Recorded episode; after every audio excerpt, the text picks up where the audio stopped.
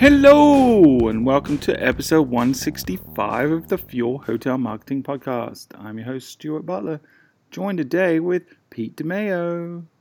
Hey, everybody. Welcome to October, if you're listening to this in October. what, what if they're not? Welcome to the month you're in. Hey, let's just go through, do, do that like 12 times, do each of the months, and then we'll cover them. We don't want to leave anyone left out on this show. So you know they have past, present, and future. Do you know why right now is called the present? No. Because it's a gift, and you want to do the best you can with it. Oh, thanks, Oprah. That's really sweet. Oh. Hey, also talking of sweet, joining me today is Melissa Kavanaugh. I'm pretty sure I've never been called that before. Thanks, Stuart. oh, right, talking talking of bitter and dead inside, Melissa Kavanaugh. oh, you are a little salty today. You you were just railing on Phil before we started recording about his pronunciation. I was. Do you want to explain? Explain. This is this is maybe the biggest controversy since uh, ROAS versus ROAS. It's a it's a topic that's near and dear to my heart because it involves chocolate and peanut butter, and uh, it's about Reese's peanut butter cups because that is the proper way to pronounce Reese's peanut butter cups, not Reese's. Apparently, me saying Reese's my entire life has been wrong. Yes, you have been wrong your entire life. You need to go back and redo it. Thank you for correcting me. In joining us today is the very wrong Phil Fariska. Only on the pronunciation of Reese's. Hey, I'll, I'll check with Alyssa to see if that's the only thing you're wrong on. no, don't do that. okay, good. Well, you got the Fueligan Dream Team today, and we are going to be talking about some fun stuff related to cookies. Yum, yum, yum, yum, yum, yum, yum. And you've probably seen in the news, there's a lot of, we're doing what we do. This, this, this irks me. You know how Trump always complains about fake news? I feel like I'm turning into the guy that always complains about the hospitality media because we just sensationalize everything and we create these monsters that aren't real. Like, how many times has SEO died? We talked about that on the show, you know, like Mobilegeddon and things like that. It's it's happening again, and not just in hospitality, but marketers the world over are freaking out because it's the death of the third party cookie. Dun, dun, dun, dun, So, you know, it this is a confusing one because it kind of gets a little technical and it kind of gets a little bit above 101 level marketing. So we're going to do our best to kind of keep it you know as basic as we can today, but give you what you need. And then in true Fueligan style, we're going to give you some tangible takeaways that you can implement as well. So third party cookies is the topic today. But before we get into that, let's see what's going on in the news ruse.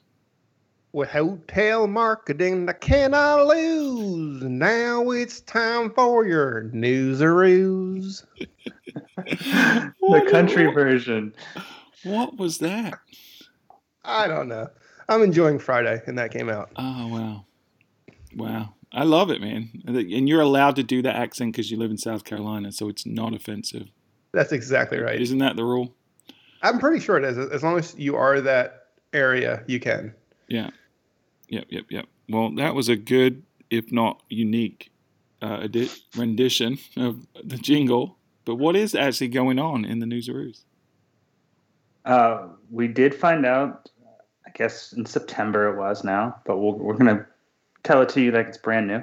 Uh, Google has been changing their search term filtering, and it's probably going to cost you a lot of money. Um, so they reduced the percentage of actual queries they show within their search terms report in Google Ads. So we don't have complete visibility anymore into what queries actually triggered our ads.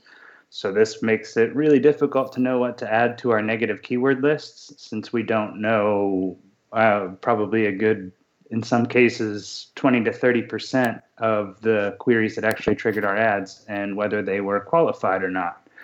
Um, pairing that with how they've recently expanded the close variants, we really don't know what's what's actually triggering our ads. So this just makes making an accurate negative keyword list much, much more difficult. Um, obviously, Google claims this is due to privacy concerns. uh, tinfoil hat people will say that this is them just trying to put more money in their pocket. Um, but I think it just goes to show that you, you need to be, you know, very on top of your game when it comes to the keyword lists that you put into Google and as refined as you can possibly be. Otherwise, you will be wasting money. So, Phil, how does kind of walk me through their position on privacy concerns? I, uh, short of it having like a personal information in the search term. Right. So that's the problem. From? They say there's they say it's, you know, because of privacy, there is no personally identifiable information uh, that you could learn through. Wait, wait. When you're searching for a hotel, you don't say, "I need a hotel and my name is Phil Fariska." You don't type that into a search engine. Uh, I do. I don't know about you guys, but we'll yeah. No, I do. I, I type, but I my name's Phil Fariska too. I always type in hotel deals for, and then I put my social security number in. But I, I guess I'm in the minority here. Yeah, that's that's really smart. I've tried before. I don't know if you've tried this, but I would sometimes just put my credit card right into the Google search just to see if I can book a hotel quickly and efficiently. Um, realistically, why it becomes a privacy concern. Uh, I would imagine would be something like a lower search, volume term if you're running it in a very refined geographic area and somebody searches it and then makes a booking you could or a purchase whatever your industry is you could kind of tie it back to that specific person through your yeah. own data. It, it, you would have to go. There's, there's really an argument to be had there, especially depending on the subject that's being searched. You know, if you're like searching for symptoms of a disease, something like that, you could get into some some s- sketchy areas. So I, I get sure. it, but for the majority of terms, I mean, this isn't going to be a problem. The good thing is, it does seem that there is seems to be a correlation that the, the terms they're not showing are the very low volume terms, which means that right you're not necessarily wasting a lot of money. So, for example, when uh, COVID hit and we saw a lot of people searching for hotel name cancellation or hotel name COVID policies or whatever, and you may not want to be bidding on those kind of keywords because the volume was high enough, they would probably still show up. But yeah, just well, to keep paying attention. Their, another part of their ambiguity is uh, it says that they will show anything with a significant amount of volume without telling us what significant truly means. Yeah. Uh, but I mean, like I said, that there have been, you know, in the in the PPC world and all over PPC chats, people saying that we're losing uh, 20 to 30 percent of our visibility into into queries that are actually triggering our ads. Which, I mean, that's rough because that can add up to thousands of dollars over the course of a year um, of of these unqualified searches that are triggering your ads. But really, there's there's not much we can do about it other than you know focusing on the stuff that that really works for you. Um, there are scripts you can run to see if you know certain campaigns are are seeing more or less visibility. We can share that as well. Um, but it, it's just a, another another complexity that goes into the PPC world never easy, is it? So we'll link to that search engine land um, article that kind of digs into that a little deeper. And if you need help navigating that, you can always reach out to us, info at fueltravel.com. We can help advise. We've been doing a lot recently where we'll just pop a pop the hood and look into people's PPC accounts and just just kind of give them a, a quick once over and give them some advice. So if you're interested in that kind of thing, then just info at fueltravel.com. And then right behind that, we got another Newsaroo article. Who wants to take this one? I'll take this one. It's my friends at Facebook. They're changing their attribution model. Imagine that. They are going to be doing away with the 28 day click attribution, and it will be reverting by default to a seven day attribution going forward after October 12th. So that's kind of a big deal it's going to be a lot less in the Facebook realm of potentially what they're going to be able to claim as revenue or conversions. Yeah, this is an interesting one. I think it brings them in alignment with some other ad platforms, and it, it's definitely a more accurate um, metric to use. But it's on the surface, you know, because this is coming soon. This is October 12th. This is going to happen. There's going to be people that flip open their accounts and start looking, and they're going to be like, hey, my performance just dropped dramatically overnight. What's going on here? And it, it's really not that it's performing any worse. It's just, you know, this is the tricky thing with attribution. There isn't a one size fits all. There isn't a this is how you should attribute things. It, it's what what feels right to you, or, or you know what's trending right for you over time because you've settled on the right model that you want. So interesting one, something you definitely need to pay attention to because it's going to change how you look at your data moving forward.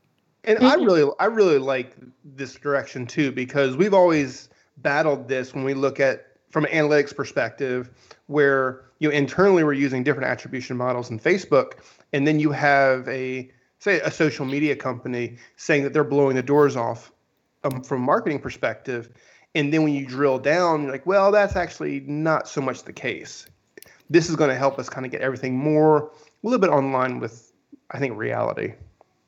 And yeah. facebook does have the ability in their tool to actually compare what that change is going to look like. So you can compare the 28 day cookie versus the 7 day model and actually see before they do away with this what your data would look like today yeah, I think that's the real important takeaway here is this is going away October 12th and historical data will be available till then.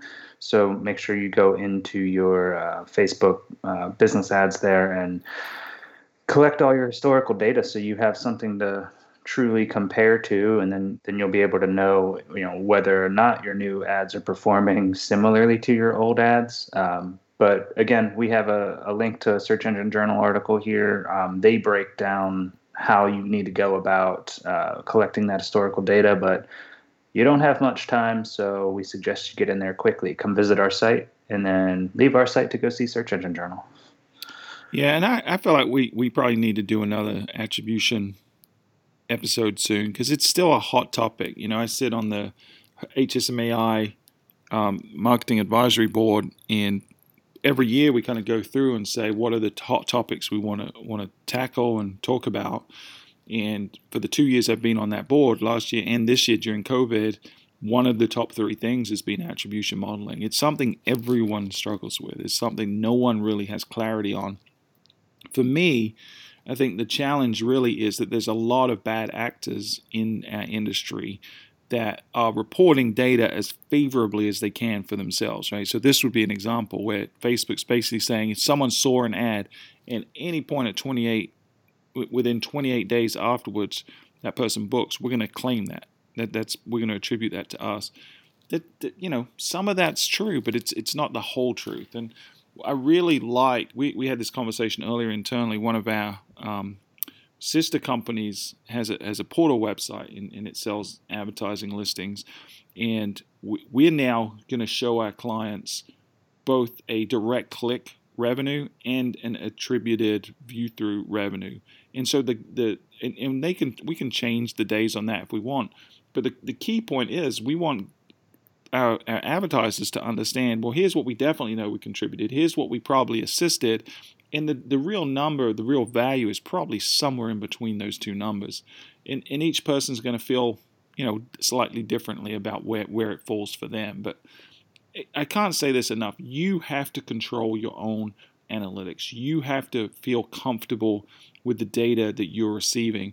Do not, do not, do not trust third parties to tell you how well they're performing because they're always going to spin it as glass half full and they're always going to put themselves in the best possible light, which is why this attribution theft is real, is a hashtag that we keep talking about a lot on the show. We haven't for a while. Well, you know, it's not even so much that they're trying to overinflate their numbers, but we've talked about, like you said, there's so many different attribution models.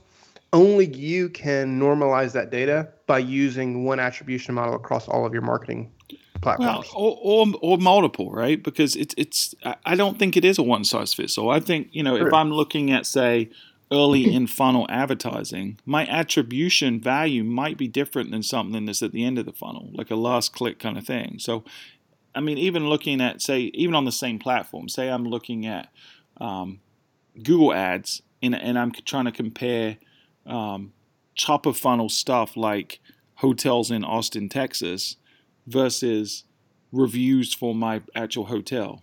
Right? There's those are different people at different points in the funnel, and I might be willing to pay more to get the attention of that person at that point, depending on where they are. So I don't think you have to have one attribution model. I think you can use multiple, understand what they each mean, what the weaknesses are, what the strengths are, and then use them all as a trend over time to say, where should I invest my money? Where should I reduce budget? Where should I increase budget? But don't ignore it. That's not going to help. Pay attention. All right. So there you have it. That's the news of ruse. And speaking of attribution theft, I am telling you what, this this topic today that we're going to be talking about the third party cookie thing.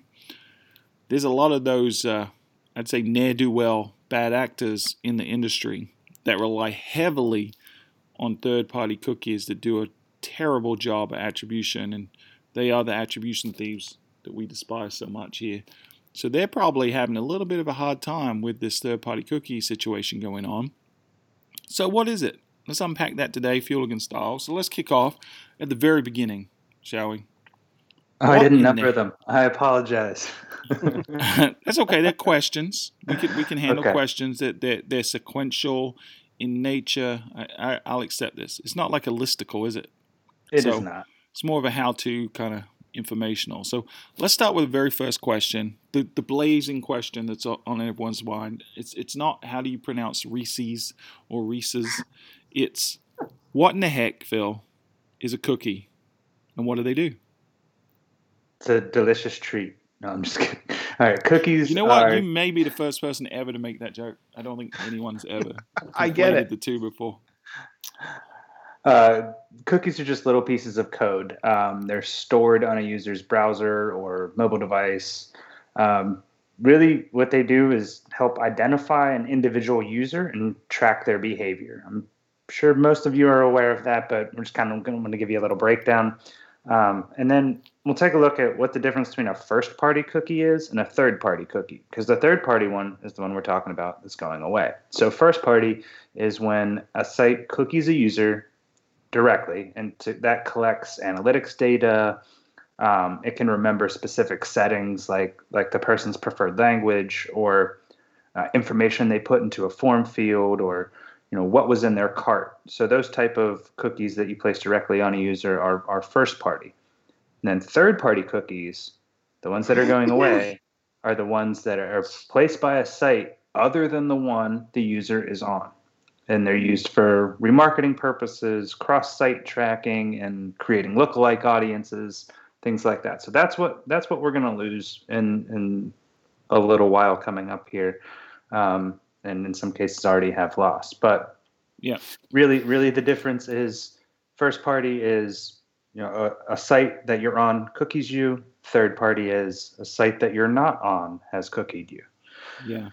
So think think of a cookie as it's it's really often just a simple text file that's stored on the machine, your machine related to your browser. So it, it can have any information that, that you've entered or behaved in a certain way stored in it. So say for example, I come to the Fuels Fuels website and there's a login for me and I, I want to log in and say that I'm gonna um, to, to access some kind of download or something like that. When I put in my email address, I put in my password, that that that session that's created to say that I'm now active and I, am identified as Stuart, it may identify in the text file as this is Stuart Butler. It may be some kind of identifier like a unique number that re- that identifies me that then that website can actually read that file and then look it up in a database. But it's, it's just basically some information about me stored in a text file somewhere on my machine.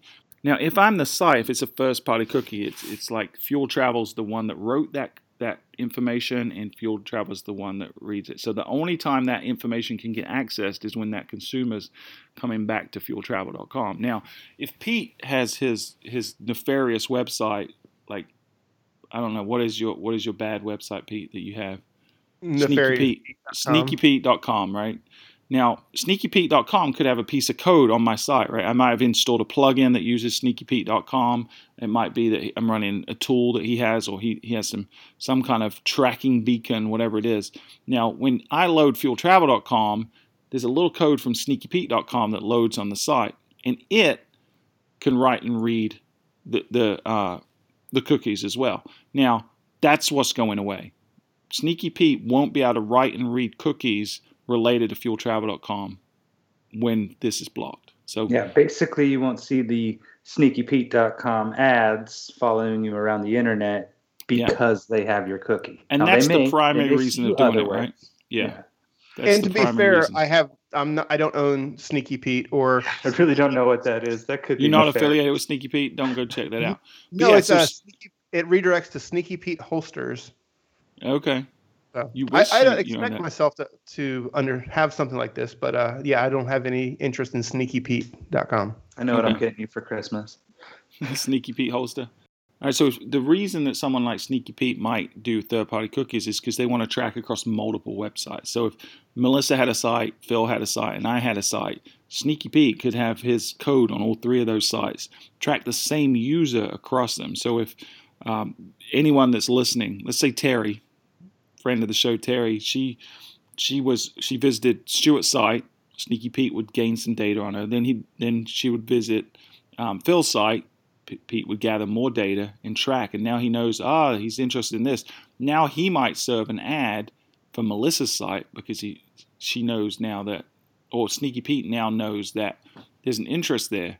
And so that's how they can target. That's how a lot of ad networks work. They'll collect data on multiple sites and use that to target you to other sites or advertise to you. So that is what's going away, but not quite yet. So let's talk about what's happening and when it's happening. Well, I'm eating all the cookies, and therefore they're going away. yum, yum, yum, yum, yum. So this is not new news. This has been going on for actually quite some time now. Firefox has been third-party cookie-free since eh, September 2019-ish, and that's by default.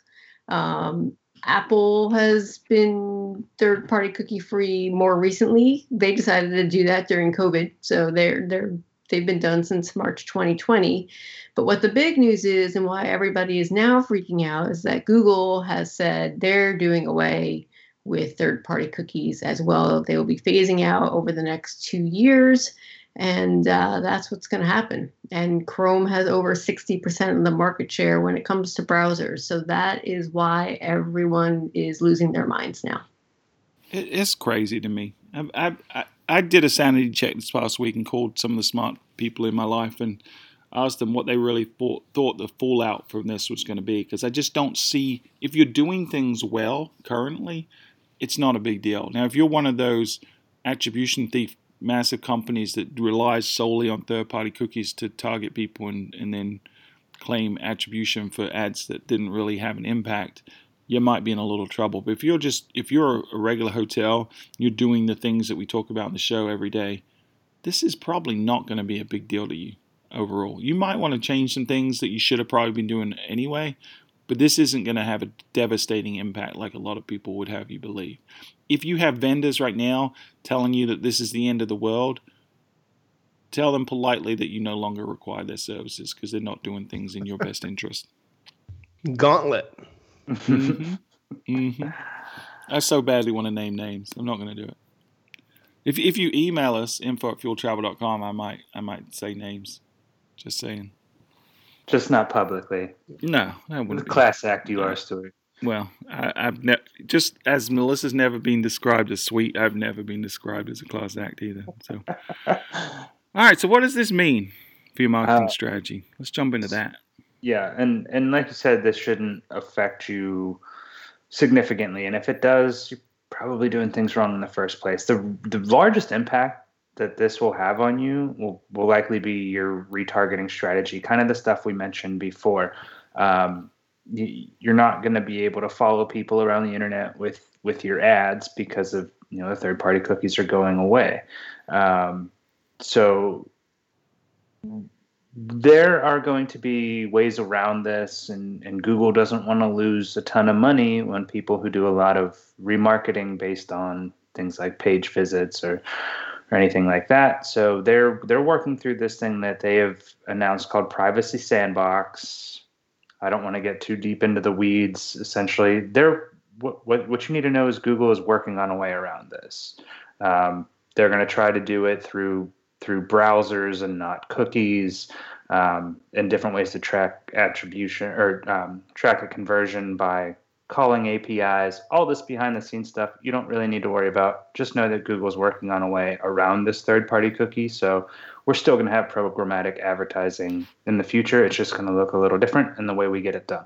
Because let's face it, Google needs to make money. So they'd be shooting themselves in the foot if they just completely did away with this. Right. Yeah, but Right, what exactly. they're doing is they're kind of creating a walled garden, right? Because they're going to create a proprietary solution, browser based solution for doing this tracking, but it's going to prevent other folks from doing it. So, Well, they're they're also working with some larger companies, Amazon being one. Uh, I think Apple even they're working with was another. Um, they're creating a a giant walled garden between all of them, where they will keep all of your data, and it can be only accessed through some kind of encrypted, uh, you know, encrypted format where it's just not going to be out there for the world to see. Um, it's I it sounds a little scary and it sounds you know like a good thing all at the same time. I don't necessarily know where I stand on it personally, but um, there there will be a way around this.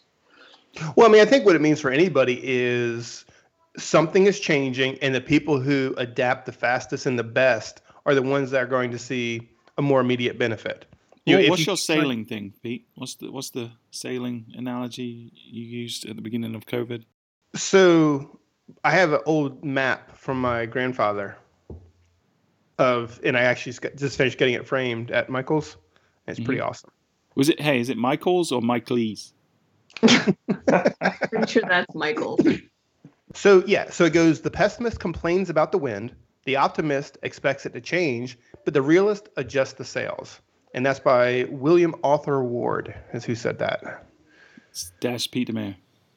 Trust me.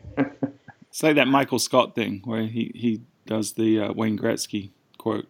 You miss 100% of the shots you don't take. Wayne Gretzky, Michael Scott. My, my son actually has a poster of that in his room, which has it's quoted and then it's Michael Scott quoting the quote. It's funny. You know, that that quote is on the wall in the fuel offices downstairs. It is. Now we have It is. we have many quotes on the wall. That is the Yeah. only quote that is not attributed to somebody. I, you know what? My my favorite one is "Don't ask permission." That's that's my favorite quote that's on the wall, because it's your get out of jail card. If you do anything and you screw up, you you can just point It's to that and say, "Hey, you told me not to ask permission." So there you go. That's the George Costanza defense. Oh, you're comparing me to George Costanza. Thanks. All right, let me cover one more complete. thing what it means for your marketing strategy before we move on to the next part. So, one last thing to talk about here is Facebook, which we mentioned earlier. They do offer a first party cookie. Uh, it, it may be something that you've already changed, but if you haven't, we suggest you do. Um, you can check your settings. We're going to provide the link exactly where to find it in Facebook, but you can switch to a first party cookie uh, right within Facebook. So, you won't have to lose all of this awesome stuff. Yeah, the other one I get asked about too is Google Analytics. Like a lot of there's some confusion about what is this going to impact Google Analytics. Melissa, do you want mm-hmm. to do you want to jump in on that one? Yes, the answer is it's not because Google Analytics works on a first party cookie. How about that? Yeah. And It's almost like they some knew this was going to happen. Yeah. What? Who would have thunk? Not all analytics systems do though. Which That is correct.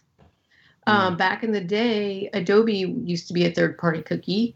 Uh, it still is, unless you go and im- like basically re-implement it and do some fancy things to make it a first party cookie. So by default, it is not a Yeah. first party cookie. Yeah, so if you're using Adobe Analytics or what used to be called Omniture, then you may want to check that you got that implemented right, because otherwise, you might be seeing. I mean, even now, you you're not seeing the full picture of data, and certainly once Chrome switches over, you're gonna lose a big chunk of visibility. So you better better Yeah, pay once- attention. I mean, since what we say September 2019, when Firefox removed it, that was probably a, a hefty chunk there. Yeah. So you know, someone listening to this show right now is going, "That's why my traffic dropped on September 2019." You're welcome. Alrighty, moving on. So we want to get some tangibles going. We That's are what all we do. about tangibles. All right. So, what do you guys need to do to adjust your strategy? The number one most important thing you can do is making sure that your first party data is a top priority across your entire organization from operations to marketing. Collecting first party data and storing it in a CRM properly is really going to save the day for you, even if you're especially if you're one of those companies that relies heavily on retargeting and third-party cookies. I was going to say, if you get nothing else out of this podcast, it is worth it's zero dollars that it costs you to listen to this just for this.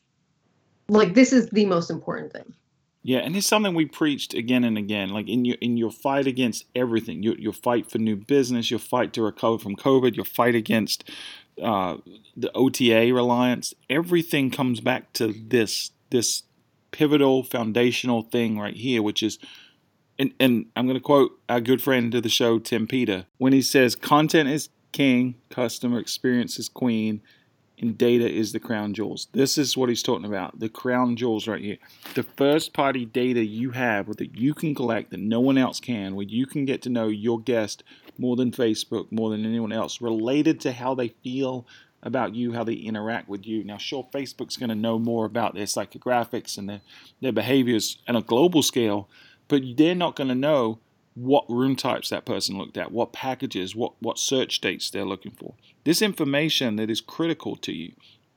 And it's only critical if you're using it. And the only way you can use it is by capturing it and storing it. So, looking at things like your mobile app. Do you have a mobile app, number one? If you don't, you should. But that's data you can collect, you can leverage, writing that data from your mobile app, from your website forms, from your email behavior, everything back to a central database of every guest. That is going to be what saves you through all of this nonsense. Because if if you don't have a third party cookie to be able to retarget, guess what? You can have a first party cookie or you can have data that you're capturing because you know that Pete is Pete. You've identified him with a first party cookie on your website. So you know when he comes back to your website, you can now trigger maybe a shopping cart abandonment. You can trigger, trigger a re engagement email or a text message or a push notification. Whatever your cross channel communication strategy is, you can do all of that if you're collecting data through first party cookies in, Yeah. into your CRM. I think it's really, really important to, to mention here that you know Google's getting rid of third-party cookies. They're not getting rid of targeting people uh, with a customer match email list. So if you have someone's email, you have their then you have their their name and everything you need to know about them to make a really refined segment. Um, you can still do remarketing lists for search ads. You can still do display ads to specific people. That's not going away. So that's why it's so important to collect this first party data. And and I know Stuart mentioned um, a few of these digital aspects, the the mobile app, email, website forms. Don't be afraid to get your your operations involved too. So if your front desk is asking people questions, the call center is asking them questions. Um, if you have in-room questionnaires, I mean, it's going to take a little more legwork for you to get that type of information into the CRM, but it can be incredibly helpful for you in the long run if you do those things. Right. So, so an ex- example of that might be that someone lets you know, hey, when we're coming, it's going to be our anniversary. They let the call center know that, right? Well, maybe the call center could write that into the PMS in the reservation, and that information can go back into your CRM so that when you're communicating with them, well, one, you can give them a great experience and maybe give them something extra on property. But then when you're communicating with them afterwards, your your post say maybe it's how was your anniversary? We're glad, but now you know it's their anniversary. Maybe you tag that with a date. Maybe you can target them next year for their anniversary again. There's a lot you can do with little nuggets of data that you collect, but only if you collect and store it in, in a way that's organized, that, that's and you strategically figure out how to target it. That, that's don't just collect data for the sake of it. You got to figure out what you're going to do with that data before you collect it. Garbage in, garbage out. Yeah, for sure. But I think this first party data is something that people overlook. Like they say, like when I say, what are your owned assets? And people start telling me how big their Facebook list is. I'm like, that that's that's not what I'm talking about. I mean, that is an asset, but that's rented space. To communicate with those people, you're gonna have to pay money. You're not gonna be able to reach them without paying money. There's there's a landlord there that or gatekeeper there that's going to pre- prevent you from having open communications with these people.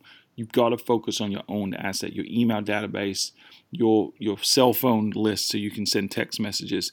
And the one that we've seen a lot of action with recently is the mobile app. If you can get people to download a mobile app, you've now got them in your walled garden when no one else sees that behavior.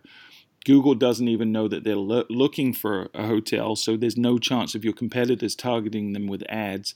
There's no chance of them ending up on an OTA website because they're going straight back to the app because you're driving them back there and they're going to book direct with you.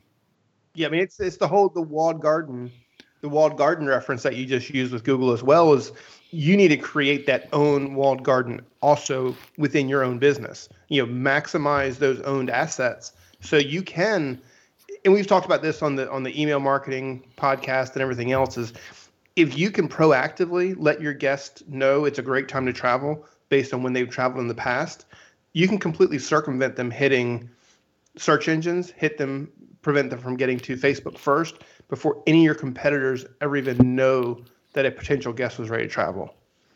So that stuff is not changing. This is just an opportunity to kind of you know give you a little push to uh, to get you moving in the right direction. Yeah, and this is more important now than it's ever been because more now than ever because people's behavior is changing. And, and you can't rely on the old patterns. There's a good chance that a lot of people are going to be taking more frequent, shorter trips. So you're going to be able to influence when they do that, especially as people aren't looking at these, you know, planning six months in advance, two week eh, international vacation. They're looking at two three hour drive market two three day stays right? That that's going to be our bread and butter for the next six to 12 months. You can inspire that with great targeted communication. Collecting data is the way you can get to that. Yeah and i think it's important to say you know collect as much data as you can. I know you say garbage in garbage out but if you have a uh, very organized way to collect this data within your crm um, you can go ahead and, and sort that and segment it later. So finding, you know, just just collecting information about, like you mentioned, when someone book, when did someone book, when did they actually stay, how did they book with you, how did they find you, where did they choose you, you know, who were they traveling with, like that anniversary type of stuff, or did they travel with their kids, did they travel with their spouse, did they travel with the whole family, um, demographic makeup uh, so trying to get age, gender, race, marital status, you know, how many children they have, income level, um, disabilities. To if they if you know they need a disability type room or uh, sorry, an accessible type room. Um, all of that is incredibly important to, to building a guest profile. Knowing their phone number to be able to reach out from a phone call from your call center, that type of stuff is is incredibly important, um, and it can it can build a complete guest profile. And I would say with this, I want you to be a little bit careful because Phil, what you said is absolutely correct. But if we take a little bit of a step back and look at GDPR requirements, it specifically says don't collect personal data that you don't need and don't store that data if it's not necessary. So before you go collecting all the data in the world, have a plan laid out of how that data is going to achieve your business goals, make the customer experience better, and help put heads in beds. If you're just collecting data for the sake of collecting data, it can get into a gray area in terms of PII and privacy concerns. Yeah, Good I think point. it depends on what the data is and, and what your intent is with the with the data for sure. I think if you if you listen to our GDPR episode back in the day, we talked Congratulations about, if you listen to that, by the way. Yeah, and they're still listening now. It's very impressive. But we talked about the need to map out your data flow, right? To understand what data you're collecting and map that out. Like literally draw a diagram of all the places you're collecting data, what data you're collecting, and add to that why you're collecting it. How is that data being used? I think that that's important because you're right. You could you could go to the nth degree and collect so much, like what they ordered for breakfast while they were there. Are you ever going to target based on that? Are you ever going to leverage that data to, to help improve the guest experience? Maybe, maybe because now you know that they have a favorite breakfast and you can offer it to them at a discount next time they come or something like that, but maybe not. And if you're not going to use it, then don't collect it. Definitely the prudent thing to do with all the privacy concerns that are out there. Alrighty, what's next? Next is you know we're we just talked about collecting all of this data um, and using it properly, but you need to pay close attention to what it's telling you, especially now before you know third party cookie stuff goes away. Um, so things like you know knowing what time of day or the day of the week people are visiting your site um, that's important to know um, what does that say about the pages people are visiting, uh, what type of info does that provide you? Can you adjust your paid and social strategies based on that type of data? You know, what what type of sites are referring the highest quantity and quality of traffic to you? Um, you know, as third-party cookies go away, you can't just follow people around the internet, follow people around the internet anymore. Um, do you have any other opportunities with your top referring sites? Can you create a partnership with them? Um, do they offer you know proprietary ad space that you may want to purchase? Uh, those are the type of things you need to look into you know, when, when you're looking at your data. Um, yeah, can I jump in there can, and talk about yeah. the, the day and time thing that you just mentioned? So, sure. I, I think there's a there's a there's a risk or, or a phenomenon, I guess, related to the fallacy of averages, right? So, so what a lot of people do is they'll say, okay, my peak time on my website is Wednesdays at 6 p.m. Right, the average time that people come or whatever is is, is then, but that might be when the you know the the highest peak hits, but it might be the majority of people are coming at other times than that. So you got to make sure that you're treating people as individuals. So one of the things you could do in, in that case is you could create segments within your database and say, okay, I've identified that this person typically comes in the morning, this person typically comes around noon. This person typically comes in the afternoon. Those can, and you can tag that throughout your whole database using your own first party cookies or writing directly from your website to your CRM. You can start grouping people, segmenting people, and then, and this is this is one of the things I love about our CRM product with Blueshift is we can build dynamic segments on the fly and automatically segment that out to or syndicate that out to third party advertising. So without the use of any third party cookies, we can identify that Melissa comes in the morning, Pete comes in the evening, and then put them automatically into segment buckets that create remarketing lists in in Facebook and Google that then I can manipulate when I target them and with what messaging and things like that. So I mean really this, everywhere. Yeah, yeah I mean, like I'm looking at this this one person in particular within our platform and their predictive affinity says they prefer email and they prefer to receive email around 1 p.m. So, yes, you can market to a, a large mass of people, but you can market to them each as individuals. Like, like sort well, of like you said, that's the Google, point, right? Facebook, website, and you email. Always target target an audience of one. You, I mean, you guys, that's always the case. You guys make a very, very good point there. Um, I guess I didn't specify what what I'm talking about in terms of pay pay close attention to your data. If you're if you're a property that has very minimal marketing budget and you can only spend you know certain amount of money per day, and say you know you want to spend your PPC budget as effectively as possible, because of these privacy concerns that Google's putting in, or privacy things that Google's putting in place. Um, you want to be reaching people and spending your budget as effectively as possible on paid platforms at the right time. You don't necessarily need to be running all day long.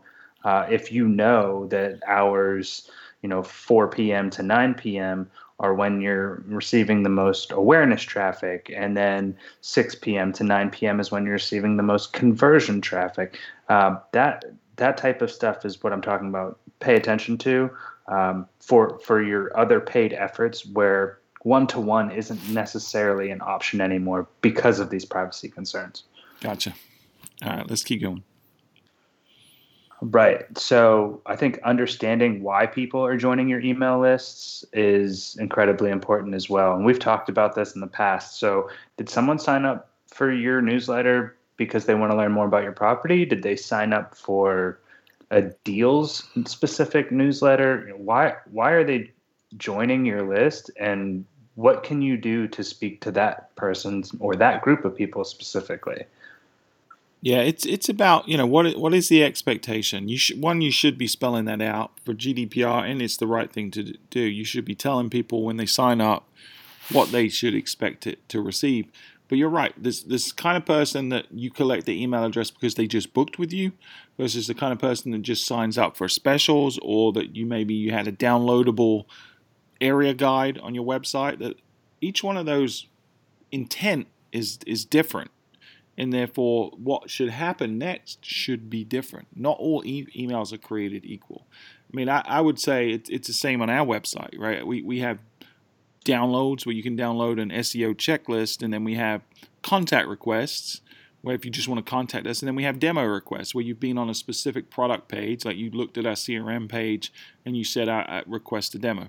Each one of those goes through a different funnel. Each one of those goes through a different work cycle if you request a demo, we're going to jump right on it and say, okay, let's let's talk about what your needs are and, and, when we can get that scheduled. If it's contact us, we're going to not send that to a salesperson. It's going to go to a customer support person to try to understand what they're requesting before it gets routed. And if you're just downloading some kind of document, we're not going to hit you up and hard sell you. We might not even respond to you because you just provided an email address for um, for, for in, in exchange for a download. And maybe you'll just get on our email database or something you know on our newsletter list or something. So you've got to do the same as a hotel. You've got to look at why people are giving you permission to send them communication what they're expecting and how do you deliver on that expectation. And then i think there's there's a couple really important things we need to talk about when, uh, to finish up here. Um, because we're losing some of this capability of retargeting based on you know what we know about somebody based on cookies google is not giving giving up that information. They're still creating really great audiences and, and groups of people that, that they know using their first party data that they're allowing us to still use. So um, you know it depends on what type of hotel you are but you may want to be targeting luxury travelers or family vacationers or outdoor enthusiasts or health and fitness buffs, all of that type of audience targeting is still available to you uh, within Google. So while programmatic might go away, you can utilize this type of stuff. Um, other audiences, I mean, they get they get in, in detail. So like parents of kids aged zero to one, or parents of kids age one to three, three to six, six to twelve, whatever. I mean, you can you can reach these these specific groups recently retired people um, that type of messaging will change. Recently married people you can send them honeymoon uh, articles like that or uh, honeymoon ads that that type of stuff. So the audiences are still there. And then you can pair that with google's new discovery campaigns. So discovery campaigns if you're not familiar they're they're highly visual personalized ad experiences. Um, and, and they're they're served on YouTube, um, the Watch Next feeds, Gmail promotions. So within your you know Gmail inbox, these will show up, as well as Google's Discover uh, feature that people have been using like crazy, and I don't see that going away. They've been pushing it, and and these ads are are definitely reaching the right people at the right time because you're pairing that with Google Audiences, um, and and, and I think uh, one of one of the things that you also need to understand is the the the bidding strategies here are either maximize conversions, so you're going to get as many conversions as you possibly can for a certain group, or target CPA, which I think will make a lot of sense with these discovery campaigns. You tell Google, hey, um, I only want to spend $40 per conversion, so send ads on that rate for me of people you know who are about to book. And you'll likely get it. I mean they're they're pretty good with these these bidding strategies. But um, if you're not u- using discovery campaigns yet i highly recommend you get on that and you refine your audience targeting within discovery. And this is something that's going to be extremely effective as third party cookies go away. Great. That's good. So hopefully we've given you a little bit more of an understanding of what's going on with this cookie. So next time you see a sensational headline, which to be fair, we'll probably we need to figure out what we're going to call this episode. It'll probably be a sensational. You know headline. what? This was the first time that I've ever seen the death of PPC. oh, this is true. SEO, an SEO killed it. Yeah, SEO SEO has been dead. Its zombie came back and killed PPC. I don't Yeah. know, something like, you know, the cookies are getting stale. I don't know. Uh, Ooh. punny, very punny. Well, hopefully you got something from that. If, if you're interested in learning more about it, or, or you you want to take your hotel marketing to the next level with a world class AI powered CRM uh, that can that can help eliminate some of the the risks that are going to occur from this. Fuel has you covered. Just shoot, go to our website, fueltravel.com, look at our solutions page. We talk about the, the products there, or just shoot us an email, info at fueltravel.com. We can we can hook you up with a demo. And see if if you like what you see, you can always uh, purchase that. So And if you're if you're relying on a advertising partner that is relying on third party cookies, you need to dump that chump and come over to Fuel. dump that chump. Dump that chump. Hey, well, you know who's not a chump? Who's that? We have a Jaha. couple. We have a couple of people who are not chumps. Pete, you want to do? We need a jingle. We need a jingle for this. What What's our listener feedback jingle? Mil, do you remember Misha used to do the Blues Clues thing? Remember that? We just got a letter. We just got a letter. We just got a letter. I wonder who it's from. This letter's from Jaha One, and it was uh, left on iTunes. We definitely appreciate that. That helps us in the the algorithms and the craziness that. Oh, oh, Pete. By the way, they, this person, although they didn't say it in the actual review, they did email me personally and said they wanted you to read this in an Italian accent. okay, because I'm Italian, I can do that. Yeah, it's not offensive. Just like you're Southern, so it's not A offensive. thread You just- podcast for the hospitality biz. S- Started listening about four months ago. High quality, very thoughtful discussions on hospitality, tech trends, and marketing tips to help hotels and travel marketers succeed. Keep up the good work. Ciao. Hey, you sounded more like Borat.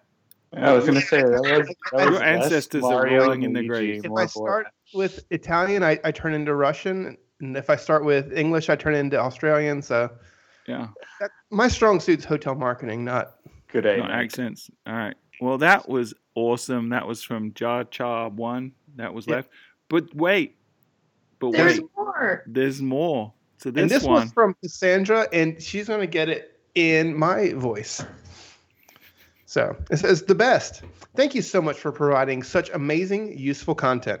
It gave me actionable ideas before the pandemic, but then absolutely exceeded in helping my hotel marketing stay afloat during these crazy times. Also, so helpful to hear what's going on out there in the industry through the surveys. Thank you guys, and please never stop making this podcast blue heart emoji. Oh, we like emojis. so we like sweet. hearts. See, now That's that's sweet. Thank you, Cassandra. And- that was very nice. That's basically a shout out to Melissa. It really was because Melissa's hard work on the surveys. Yep. Good job. Thank you guys. So our shout out for reviews worked. So we need to keep doing that. By my reckoning, we, we probably asked for reviews in that last episode, what? I don't know, six or seven times. I'd got say two- that's fair. We two got two. So if if we up that, if we if we start asking for like for it twelve times an episode, we'll get like four four reviews every episode. Right, right, so right, right around 30% conversion rate right now. that- that's pretty good. Review conversion Free. rate. Hey, so since Melissa kind of got a little shout out here, we should ask her if she's watched any good movies and or documentaries recently. Oh yeah, do that then. Go ahead. Hey, Melissa, have you watched any good movies and or documentaries recently? I have. I I watched The Social Dilemma because Facebook, ironically, was a flutter about the social dilemma. So I have no life and decided to watch it. The irony then- is that you learned it through pressured us. Facebook. Yeah. Yes. Yes. We were we were, we were all pressured by Melissa to then go watch this documentary. Yeah, I haven't finished it yet. I'll be honest. I, I've, I'm about halfway through, and it's scaring the living bejesus out of me. But yeah, so so next episode, what we're gonna do is is kind of like a, a a talk along, I guess. Well, it's not a talk along because we're not gonna be watching it, but we're gonna do a recap review show, just talking about the social dilemma and the implications for society and for hotel marketers. So if you want to know what we're talking about, and hop on over to Netflix and watch The Social Dilemma. I feel like it sounds like we're sponsored by this this show. We we really weren't. wish. Getting Yeah, that really. Netflix paycheck.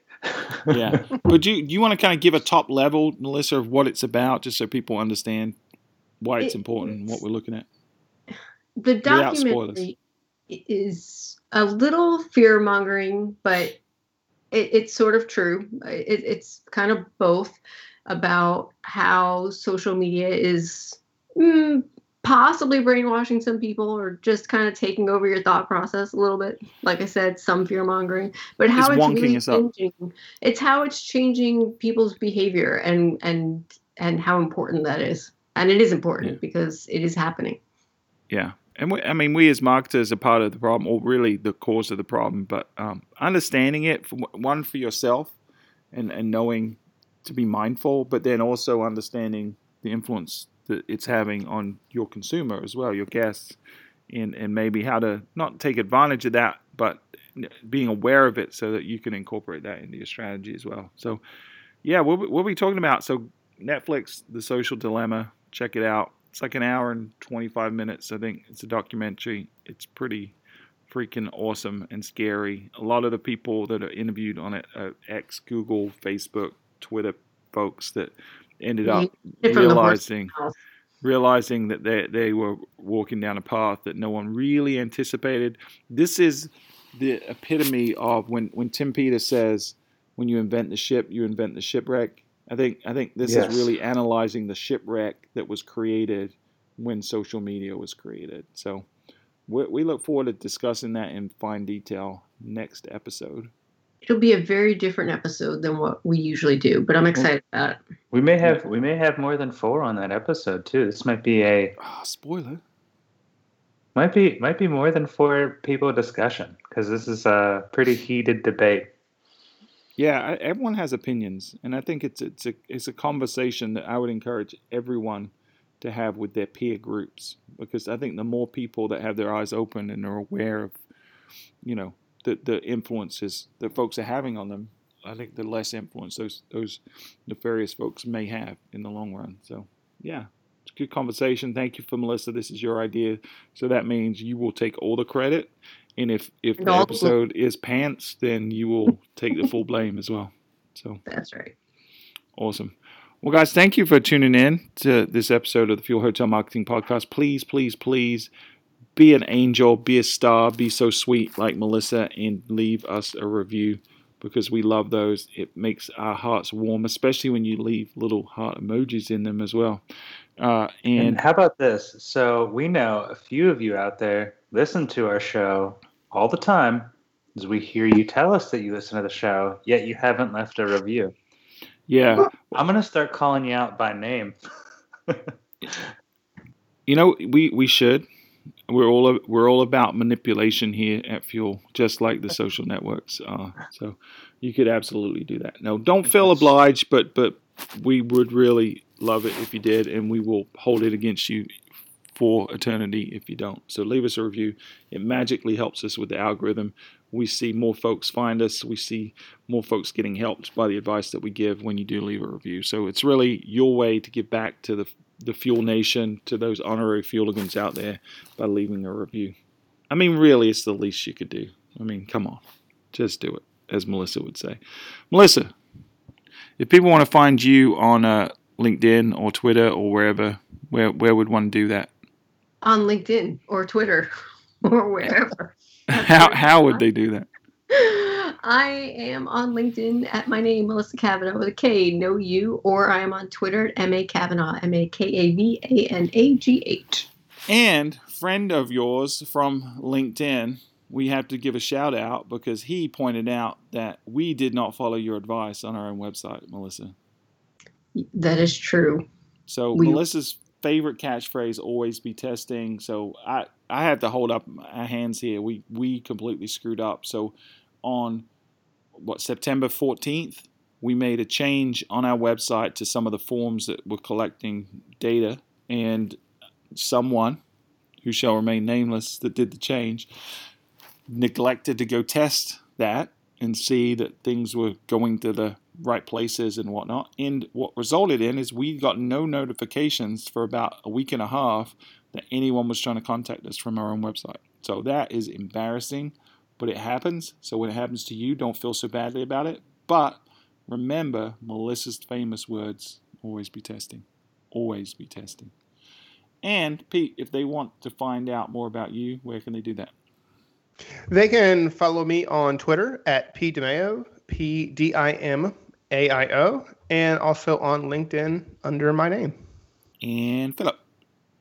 Can find me on Twitter at P Foriska, P F O R I S K A, or preferably LinkedIn. And thank you, Phil, for putting together the notes for today's show. If folks have questions about the topic at hand, the third party cookies, how it's going to affect you, shoot us a good old fashioned email info at fueltravel.com. You can find me at Stuart Butler on Twitter and LinkedIn. You can find us collectively at Fuel Travel. And until next time, you have been listening to the Fuel Hotel Marketing Podcast.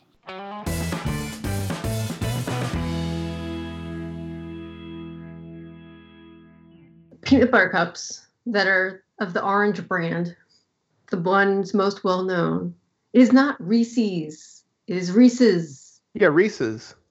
It is not I s- Reese's. I But say half Reese's. the world says it the wrong way. No, Reese is the person who made them.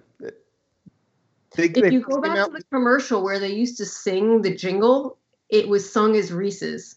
Reese's peanut butter cups. So says Reese. Yes, we do. well, you know, Reese's they, they came out during the at the for the Terminator movie because it was Kyle Reese's dad's company. I'm pretty sure.